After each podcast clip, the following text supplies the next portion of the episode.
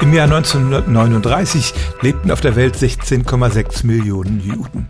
Ein großer Teil von denen wurde von den Nazis ermordet und auch wenn manche Leute glauben, man sollte mit dieser Geschichte endlich mal Schluss machen, ein Zeichen dafür, dass diese Wunde nicht verheilt ist, ist die Tatsache, dass es heute immer noch weniger Juden gibt als vor dem Holocaust.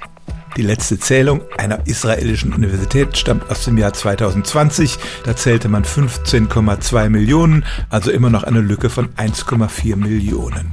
Bei diesen Zählungen werden nicht nur die religiösen Juden gezählt, also Menschen, die sich zu diesem Glauben bekennen, jeder kann im Prinzip konvertieren, sondern auch die ethnischen Juden und zu denen gehört im Prinzip jeder, der eine jüdische Mutter hat.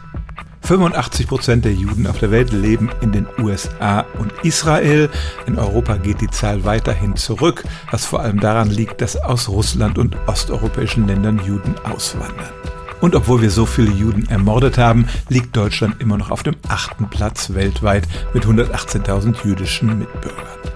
Also, es leben heute tatsächlich weniger Juden auf der Welt als vor dem Zweiten Weltkrieg und es wird noch bis etwa 2050 dauern, bis diese Zahl wieder erreicht wird. Stellen auch Sie Ihre alltäglichste Frage unter stimmtz.radio1.de.